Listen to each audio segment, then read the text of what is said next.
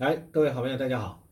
呃，今天很高兴，我们一起来分享一下有关台电最近要投资五千六百四十五亿元这个事情啊。我看了媒体的报道，我觉得很有感触。彭慧仙这位学者女士，她特别在九月份的时候，在媒体上面特别有提到，呃，这个她提了一些对于台电这一次要投资五千六百四十五亿来。全面提升全国我们电网的韧性和应变能力等等啊，这个事情，那他提出一些看法，那我也很有这个觉得对他讲的很多地方，我觉得认同，我也提出一些看法，因为他讲这是台电史上最大的一个单一计划的投资，那当然五千多亿这个这么大的一个预算出来，对电跟这个电网相关的产业啊，哇，那这些企业都是这个非常有振兴作用的。那这个电网升级计划将采用什么？讲说要分散、强固跟防卫三大主轴。各位都知道，因为我们电力台湾电力长期需要南电北送，但电网老旧而且集中，只要一个电网设备发生事故，整个电厂的机组就会跳电啊，层出不穷。大家都知道，对于大家真是够了，大家只有觉得真是够了，常常突然之间就停电了。常常就听到，呃，北中南哪些地方突然之间啊，今天晚上谁家停电，哪一个区域停电，多少户停电？那有的时候，那原因呢？什什么？一下是什么这个馈线阀跳脱，一下是什么小动物啊，这个啃到电线还是什么什么之类，或者是什么我们的什么电网问题？反正总而言之，有关电网这个老旧或怎么样问题一大堆。那绿电呢？绿电因为没有那么快。而且呢，虽然我们提出这个智慧、这个绿电、这个它的间歇性发电的特性哦，也是一个问题，因为它不是持续稳定的供电，绿电它是间歇性的发电啊，这个这种特性呢，所以呢，智慧电网很重要，所以政府有说要这个电网革命，那这个计划呢，还是有有需要讨论的地方。首先就资金来源，行政院要编一千五百亿预算支持台电长期资本支出，这是一件事情。那明年度还会编列公务预算，但行政院也不排除未来可能会使用特别预算。毕竟在政府长期压抑电价，台电亏损的确是。台电也很大方，常常对于地方有回馈。各位也知道，这也是事实。台电的财报到七月底，台电累积亏损了一千多亿啊，一千多亿啊，已超过半个资本额，它累积。亏损达到一千六百多亿，那已经超过它半个资本额了，负债比例九成，啊，那么所以呢，那我们现在通膨也很大，所以大家电价动涨，或者是在选举前是选举前是不是动涨不知道。啊，那但是国际能源一直在持续走走高，这也是事实，所以台电的亏损加大的话，最后就是只是一个数字游戏，就是编列预算嘛，不断编列预算嘛。然后呢？其实我们现在编列的预算很多，包括前瞻基础建设、什么战机采购、防疫纾困，还有这个什么战力提升等等，金额反正就两兆多啊。那我们这个所谓的这个这个重大特别预算呢，总共高达两兆多元的。那我们讲马英九八年任内编列的特别预算，也不过才七千七百一十七亿啊。但是我们。我们现在就两兆多了啊，就是为了这个重大特别预算。各位知道，这个特别预算是是这个这个不是正常的预算，它是一个特别的预算，针对特别的事情、特别时期、特别使用啊。那特别预算现在变得是常态化了，各位不觉得吗？的确是，各特别预算变常态化，所以你这个财务的纪律或者财务编列没有没有，反而变得没有意义。正常的这个所谓的这个预算反而变得。永远都知道它不会跟真实的会有很大落差，因为不够、不足或怎么样，我们就有很多理由，然后就开始编列特别预算或者使用特别预算。因为特别预算被编列了以后，就是会被使用，不然编列它要干什么？啊，编列的时候本来就预计到了，不管，你说我们防疫啊，我们是什么？呃，这个这个战力提升啊，就是已经想到了可能会有这种，而且非常可能会使用，所以你才会编这种所谓的特别预算嘛。那但是呢，有没有谁去注意到或者关心过？政府就在在台高筑，我们现在再留子孙这个事情就被淡化了哦。各位要知道，我们现在是不断在借未来的钱使用在现在啊。我们这个呃，有人说这个我们要强化电网的韧性，所以电网的效率有效去减少电力不断出包这种窘境。那也有认为这个电力不足是真正跳电的原因嘛？你这个大家都呃讲就比喻说家里大家没吃饱一直喊饿，那么添了很多副碗筷就可以吃得到吗？没有嘛，因为你饭跟菜的量就是不够嘛，总量跟以前是一样的，并没有增加，所以大家你加了筷子也没有用。是类似这个概念，最重要的还在源头，我们要增加电力的供应。电网再智慧啊，也是白搭。最直接的就是为什么需要南电北送？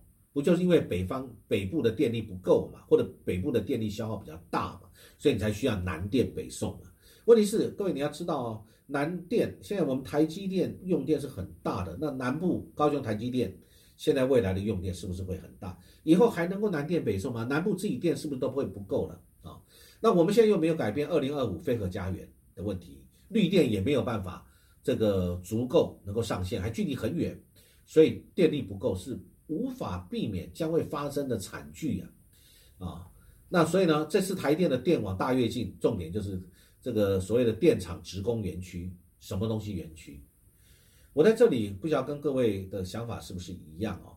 我觉得就是因为我们刚刚讲的那个概念，真正的原因是现在的电力总量不够，电力总量不够，所以呢，问题是台积电又是很重要的，我们科学园区这些厂商企业的工厂的用电又是很重要的。那但是另外一面，老百姓的民生用电重不重要？所以呢，所谓搞一个电网大跃进计划的重点，就其中之一是。电厂职工园区，这就表示什么？你分先后了嘛？电厂现在这个产生的电先提供园区，比如说台积电，是不是？各位你去想想看嘛，对不对？那这个呃，例如哈，媒体这边上上面的文章特别写，例如新达电厂职工南科、桥科，大林电厂职工南子园区，通宵电厂跟附近的离岸风电职工竹科啊。台中电厂跟离岸风电职工中科，大潭电厂职工新北产业园区和桃园工业园区，行有余力再来照顾民生所需的电网改革，能有多少啊？所以各位，你不觉得这个其实说穿了就是为为了这些包含台积电在内的这些企业先做优先供给，不是如此吗？那然后相关业者，我看媒体上这么写。这句话看得让我触目惊心了。他说，相关业者渴望从令人垂涎的商机中获利，但是能够解除电力不足的基本面问题吗？哦，他说还需观察。所以电网设备太旧换新有其必要性，但是企业老百姓最关心的就是缺电，你总量不够嘛？你那个电网设备是老旧了，这这么多年老旧，那不断就要汰换，这本来就应该的。但是总体的电力在哪里啊？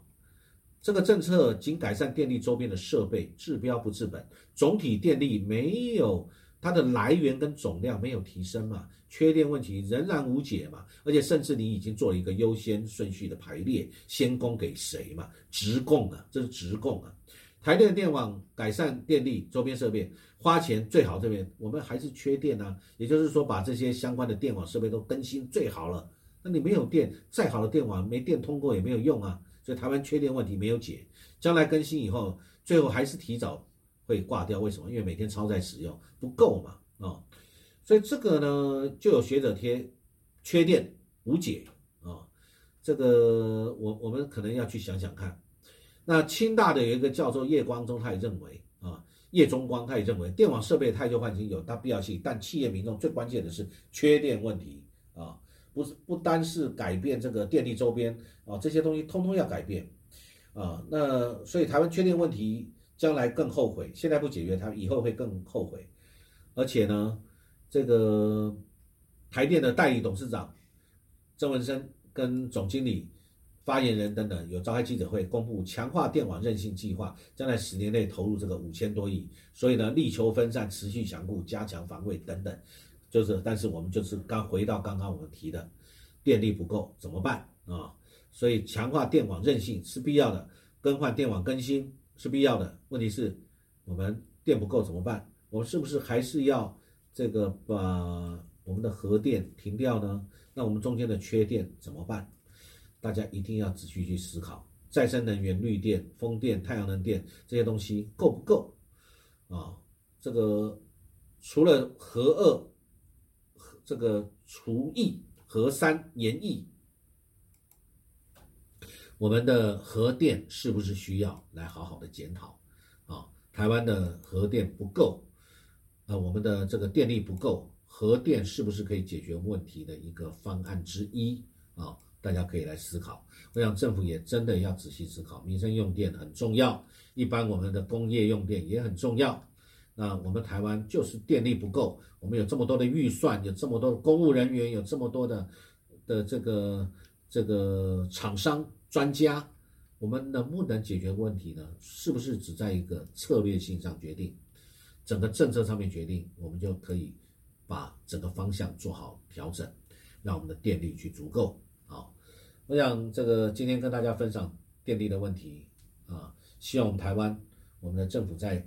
这个政策上面一定要做好一个决定，然后台湾的问题来自于电力不够啊，当然电网更新很重要，但是我们要足够的电力，不然我们的民生用电跟产业用电都会有问题。好，谢谢各位，祝各位有美好愉快的一天。